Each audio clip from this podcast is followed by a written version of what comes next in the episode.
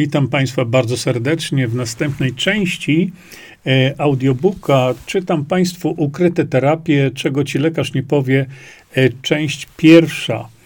E, kontynuujemy sobie dzisiaj rozdział dotyczący witaminy C, a rozdział ten zatytułowałem Tolerancja witaminy C przez układ pokarmowy. Zgodnie z tym, co twierdzi dr Robert Cathcart, jeden z największych autorytetów, jeśli chodzi o zastosowanie witaminy C, znacznie wygodniejszym sposobem określenia zapotrzebowania organizmu na witaminę C w danym momencie jest wykorzystanie zjawiska tolerancji układu pokarmowego. Zauważył, e, że ilość witaminy C podanej doustnie, jaka może być tolerowana przez układ pokarmowy bez występowania biegunki, jest ponad 10 razy większa w przypadku organizmu chorującego, niż kiedy ta sama osoba jest zdrowa. Innymi słowy, jeśli w stanie zdrowym biegunkę wywołuje już podanie doustne np. 2 gramów witaminy C, to jeśli ta sama osoba jest poważnie chora, wtedy podanie nawet 30 gramów biegunki nie wywoła. Jest to niezwykle ciekawe zjawisko, ale również niezwykle mało znane. E, tutaj y, macie Państwo w książce odpowiednią publikację właśnie doktora Cathcarta e, na ten temat. Próg tolerancji można łatwo ustalić. Stopniowo, na przykład regularnie co godzinę lub co dwie, zwiększa się ilość spożywanej witaminy C. Robi się tak dotąd, aż zaczyna się pojawiać lekka biegunka. Wtedy należy zmniejszyć ilość spożywanej witaminy C, na przykład o 1 gram i nadal kontynuować. To jest bardzo ważne, żeby nadal kontynuować, czyli zachowujemy częstotliwość podawania witaminy C, zmniejszamy tylko jej ilość. Wielu praktyków wskazuje na to, że taka ilość podprogowa, czyli no właśnie ta, która jeszcze nie wywoła biegunki, jest najbardziej efektywna. Ilość znacznie mniejsza od wartości podprogowej jest równie znacznie mniej skuteczna. Chorzy na AIDS tolerują nawet 100 tysięcy miligramów, czyli 100 y, gramów witaminy C dziennie. Dr Thomas Levy, wieloletni praktyk stosowania dużych ilości witaminy C, twierdzi wręcz, że okazjonalne, to znaczy raz na kilka miesięcy, wywołanie krótkotrwałej, lekkiej biegunki, używając witaminy C, jest bardzo pożądane z fizjologicznego e, punktu widzenia. Wtedy następuje oczyszczenie jelita cienkiego i jelita, grubego z usunięciem zalegających w nich toksyn. Skutków ubocznych nie ma. E, drodzy Państwo, pamiętam, kiedy ostatnio rozmawiałem z doktorem Tomasem Levy, e, powiedział mi wprost, że dla zdrowia, powinniśmy jeden raz w miesiącu, jeden raz na dwa miesiące wywołać biegunkę witaminą C. Niektóre źródła podają, że im większa dawka, tym mniejsze wkłanianie witaminy C z przewodu pokarmowego. I tutaj macie Państwo również e, e, podaną informację w postaci publikacji naukowej. No, napisałem tam tak, ale badania te przeprowadzono na sześciu zdrowych mężczyznach. Jak doktor Cathcart wykazał powyżej, w stanach chorobowych tolerancja układu pokarmowego jest znacznie wyższa. Takie badania należało powtórzyć na kilkuset co najmniej bardzo chorych osobach. Z praktyki lekarskiej wynika, że rezultaty byłyby znacznie inne. Ja z pewnością, jeśli zajdzie taka potrzeba, zastosuję się do metody doktora Katkarta, bo y, w ciągu ostatnich 10 lat taką potrzebę miałem i w obu przypadkach moje tak zwane leczenie trwało mniej niż 24 godziny. Pierwszy raz zastosowałem tę metodę, kiedy dostałem silnej infekcji górnych dróg oddechowych z wysoką temperaturą, e, silnym bólem mięśni i uporczywym kaszlem. Od godziny 17 do godziny pół do pierwszej nad ranem spożyłem około 35 gramów witaminy C bez żadnej sensacji ze strony układu pokarmowego. Następnego dnia, biorąc prysznic, przypomniałem sobie, że przecież byłem chory. Już nie byłem. Czułem się tak dobrze, że o tym po prostu zapomniałem. Pamiętam jak dzisiaj ten przypadek, właśnie kiedy mm, wracałem z pracy, jechałem samochodem i naprawdę czułem się fatalnie.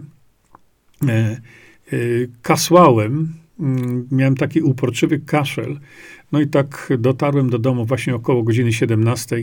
No i wtedy zastosowałem właśnie to, co pan doktor Cathcart e, opisał. Na dzień przed wyjazdem za granicę, to był długi majowy weekend, dostałem silnego bólu zęba, włącznie z opuchnięciem dziąsła. No i w tym przypadku zrobiłem to samo. E, jak powyżej. Na drugi dzień obudziłem się już bez żadnego bólu czy obrzęku. Podrozdział witamina C usuwa metale ciężkie. Mało znaną, a właściwie wcale nieznaną w środowisku medycznym właściwością witaminy C jest jej zdolność do usuwania metali ciężkich. I tak, jeśli witamina C jest w organizmie w ilości wystarczającej do usatysfakcjonowania jego wszystkich potrzeb, to jej każdy dodatkowy gram jest w stanie usunąć 20,7 mikrograma ołowiu lub 20 mikrogramów rtęci lub 7,5 mikrograma arszeniku lub 11,2 mikrograma kadmu lub na przykład 5,6 mikrograma niklu. To są silne toksyny, które oddziałują oczywiście w sposób niszczący na nasz organizm. Przypominam Państwu, że tutaj chodzi o to, że jeżeli mamy organizm nasz już wysycony witaminą C, to każdy dodatkowy gram jest w stanie usunąć tyle tych metali. To znaczy, że jeśli w naszym organizmie mamy wszystkie pięć z tych powyższych toksyn, to potrzebujemy około 5 gramów witaminy C do ich usunięcia w podanych powyżej ilościach. A więc naukowcy już bardzo precyzyjnie określili. Zaleca się przy tym, szczególnie u osób odwodnionych, spożywanie prebiotyków i probiotyków w celu zapobiegania reabsorpcji, czyli ponownemu wchłanianiu toksyn w jelicie y, grubym. Wydaje mi się, że tutaj takim najbardziej rozsądnym rozwiązaniem, kiedy ktoś by chciał tak zrobić, y, to właśnie zastosowanie wysokiej jakości węgla drzewnego, ale to musi być bardzo wysokiej jakości E, tak zwany ten węgiel aktywny. Witamin, bo ten węgiel aktywny, jak wiadomo, łączy się z różnego rodzaju toksynami w naszym organizmie i je e, w sposób bardzo bezpieczny us, usuwa skałem. Witamina C w takim zastosowaniu współpracuje w całym procesie usuwania metali ciężkich z substancjami takimi jak magnez, cynk i selen, szczególnie w postaci selenometioniny. Trzeba tutaj zaznaczyć, że brak lub niedobory magnezu wzmagają toksyczność metali ciężkich ponad stukrotnie. Inną substancją wspomagającą proces usuwania metali ciężkich y, przez witaminę C jest siarka, której naturalnym źródłem jest na przykład czosnek, cebula, jajka, imbir, brokuły. Dlaczego zazwyczaj lekarz nie, nie poleca profilaktycznie witaminy C, bo najczęściej nie wie o jej działaniu, które opisałem e, powyżej. E, tutaj taka moja uwaga, że wtedy, kiedy stosujemy jakieś takie podejście, właśnie gdzie naszym celem jest usunięcie metali ciężkich, detoksykacja naszego organizmu, to jednak bym zalecał w takim przypadku e, również suplementować się olejem CBD, którym, o tym najtańszym, bo on jest najlepszy. Mam teraz do przeczytania Państwu rozdział pod tytułem Toksyczność witaminy C, mit obalony. Temat to niezwykle ważny, szczególnie gdy mowa jest o dużych i bardzo dużych dawkach. Linus Pauling i Albert St. Georgi uważali, e, St. Georgi albo Georgi właściwie powinno się chyba czytać, uważali, że witamina C nie jest witaminą, tylko po prostu środkiem odżywczym. W dalszej części tej książki będzie mowa o niezwykle pozytywnych efektach terapeutycznych stosowania witaminy C w dawkach nawet 300 gramów, czyli 300 tysięcy miligramów na dobę. Wysokie dawki witaminy C zadziwiająco jednak nie są toksyczne. Nawet komitet wcześniej opisywany RDA w swoim raporcie stwierdza, że wysokie dawki witaminy C nie powodują powstawania kamieni nerkowych. To, drodzy Państwo, jest, y, jest bardzo często zarzucana informa informacja, która zarzuca właśnie to, że ta witamina C jest tak bardzo toksyczna w sensie powstawania kamieni nerkowych, a tutaj raport tego komitetu, o którym Państwu mówiłem, wyraźnie to stwierdza, że nie powoduje powstawania kamieni nerkowych nie powoduje nadmiernego kumulowania jonów żelaza. Bardzo ciekawa sprawa.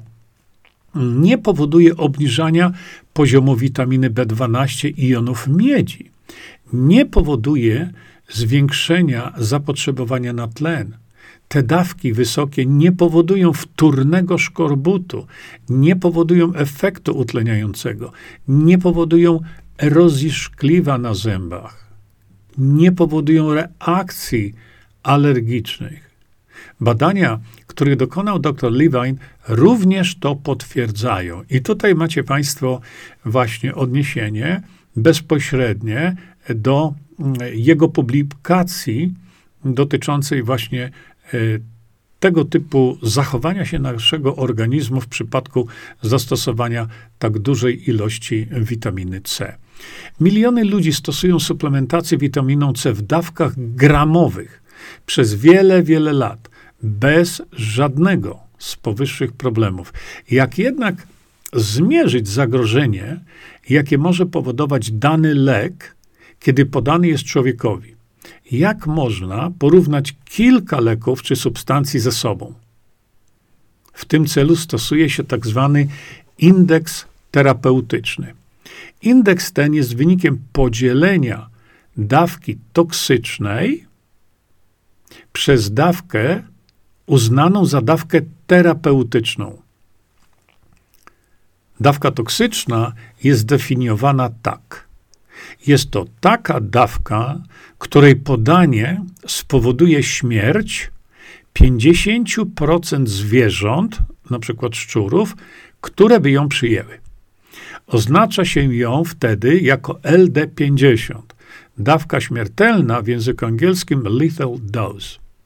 Czyli już na, na tym etapie znajduje się pewien zapas, nie uwzględniając 100%, tylko 50%. To jest bardzo ważne. Czyli mm, jeśli ta, e, ten indeks terapeutyczny e, LD50 Y, podzielimy przez dawkę terapeutyczną, wtedy uzyskujemy ten indeks. Jeżeli na przykład lek ma dawkę terapeutyczną 1 gram na dzień, a jego ta wartość LD50 jest 2 gramy na dzień, to 2 gramy, czyli ta dawka ten, e, ten indeks terapeutyczny, gdzie stosujemy właśnie to oznaczenie LD50, które spowodowało y, śmierć 50% zwierząt, które by ją tam przyjęły, no to wtedy mamy prosty rachunek, czyli 2 gramy podzielone przez 1 gram to jest 2. Oznacza to, że jeśli komuś zostanie podana dawka zaledwie dwukrotnie wyższa od dawki tej terapeutycznej, to istnieje 50% szansy, że pacjent ten umrze. Jeżeli ten sam lek miałby e, ten indeks 10, to żeby spowodować poważne zagrożenie, czyli osiągnąć to 50% prawdopodobieństwo wystąpienia zgonu, trzeba byłoby dawkę dziesięciokrotnie wyższą, czyli im wyższy indeks terapeutyczny, tym lek jest bezpieczniejszy. Im niższy indeks terapeutyczny, tym lek jest bardziej niebezpieczny. Dla przykładu, bardzo znany, kupowany bez recepty i powszechnie stosowany środek przeciwbólowy, jakim jest paracetamol, ma indeks terapeutyczny około 25. Poważne uszkodzenie wątroby może nastąpić już przy dawce tak niskiej jak 4 gramy, a przy 15 gramach najczęściej następuje zgon. W USA paracetamol jest najczęstszą przyczyną ostrej niewydolności wątroby. I tutaj jest odpowiednia e, publikacja. Paracetamol ma indeks terapeutyczny równy 25. Jak wiadomo, jest lekiem tak powszechnie stosowanym jak aspiryna i tym podobne. Do nabycia jest na stacjach benzynowych czy w supermarketach. Dla porównania, 1 gram witaminy C podany mężczyźnie o wadze 70 kg ma indeks terapeutyczny około 350. Innymi słowy, jeśli ten sam człowiek chciałby popełnić samobójstwo, ale z tą właśnie 50% pewnością, musiałby spożyć 350 gramów witaminy C. To oczywiście nie jest możliwe, ponieważ, jak już mówiliśmy znacznie wcześniej, osiągnąłby granicę tolerancji układu pokarmowego i dostałby zwykłej biegunki. Zobaczmy, co mówi dr Cathcart. I tutaj cytuję Państwu jego słowa.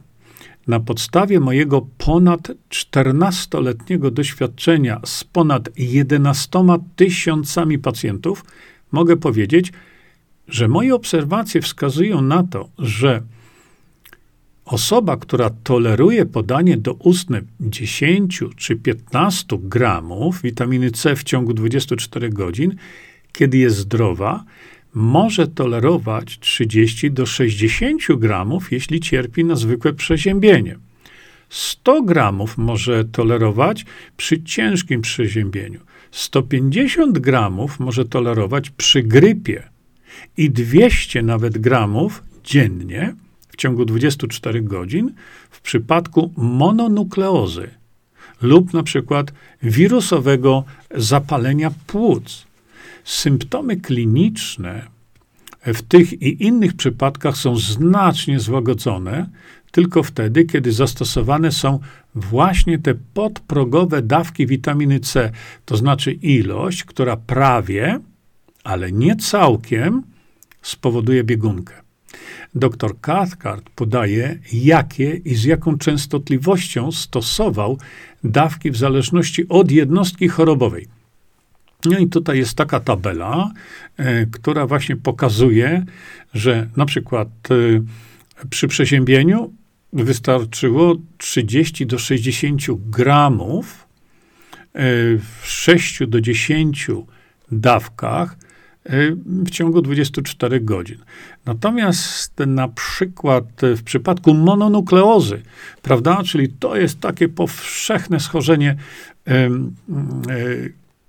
które bardzo trudno e, jest leczalne konwencjonalnymi metodami, e, pan doktor mówi, że podanie 150 do 200 plus gramów w, dziennie w ciągu 24 godzin w dawkach od 12 do 25 leczyło to schorzenie. E, na przykład wirusowe zapalenie płuc 100 gramów do 200 plus gramów, podane 12 do 25 e, e, dawek w ciągu 24 godzin podkreślam, to jest doustne wszystko. Infekcje bakteryjne na przykład 30 do 200 plus gramów dziennie w 10 do 25 dawkach. Na przykład zapalenie wątroby. Y, przecież to jest y, schorzenie, które naprawdę wymaga poważnego leczenia, a tutaj y, dr Cathcart stosował 30 do 100 gramów mm, witaminy C co 6 do 15 godzin. Kandydoza na przykład też opisał 15 do 200 plus, a więc tu w przypadku kandydozy, no to już ta ilość witaminy C była naprawdę wysoka, czyli od 15 do 200 gramów plus w 6 do 25 dawkach w ciągu 24 godzin. Podkreślam jeszcze raz, drodzy Państwo, to są dawki doustne. I tutaj jest publikacja właśnie e, doktora Cathcarta, która jest e, pod tą tabelą. Dr Cathcart wyraźnie wskazuje, że nie zaobserwował żadnych innych skutków ubocznych, żadnych negatywnych efektów przy stosowaniu wyżej wymienionych ilości witaminy C przy tak dużej liczbie pacjentów i przez tak długi okres czasu. Zresztą e, dr Cathcart nie jest jedynym lekarzem, który dokonał tego typu obserwacji z takimi samymi wynikami no, przedstawiany Państwu już wcześniej ten komitet RDA ustanowił górną granicę 2 gramy na dzień. Opierając się na niewielkim y, dyskomforcie ze strony układu pokarmowego. Kiedy jednak przy dwóch gramach taki dyskomfort nie występuje, a wystąpi dopiero przy na przykład 150 gramach na dzień, to wtedy, kierując się wskazaniem tego komitetu RDA, można również taką dawkę przyjąć jako górną granicę dla danego człowieka i w określonym stanie jego zdrowia lub właściwie braku zdrowia. Inaczej mówiąc, w pewnym sensie wskazania Komitetu RDA są zgodne właśnie z metodologią określenia tolerancji układu pokarmowego, jaką zaleca dr Cathcart. Dr Cathcart często mówił: Ma pan czy pani 200-gramową grypę lub ma pan czy pani 50-gramowe przeziębienie. To jest niezwykle ważne, bo tutaj podpieram się niczym innym, jak właśnie wskazaniami Komitetu RDA. Z tym, że proszę zauważyć, Komitet RDA podszedł z niezwykłą sztywnością do tego, bo tak jak powiedziałem, ustanowił górną granicę 2 gramy na, tydzień, na dzień, opierając się na niewielkim dyskomforcie ze strony układu pokarmowego. Czyli stwierdzono, że jeżeli po dwóch gramach osoba zdrowa dostaje dyskomfortu, czyli lekkiej biegunki, no to to już jest maksimum, co można podawać w ogóle. No nie jest tak.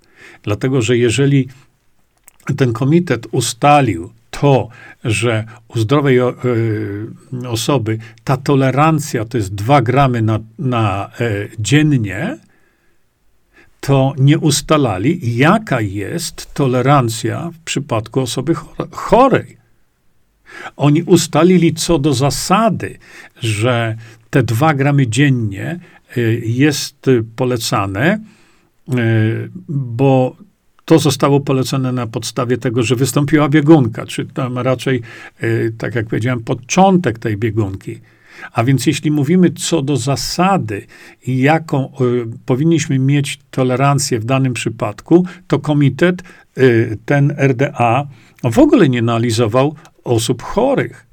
A doktor Cathcart pokazał, że tak, jak jesteś zdrowy, to dwa gramy y, i może spowodować biegunkę. Ale jak jesteś chory, no to tak jak przeczytałem Państwu do tej pory, nawet podanie 200 gramów plus jest potrzebne właśnie do tego, żeby, e, żeby osiągnąć tą tolerancję układu pokarmowego.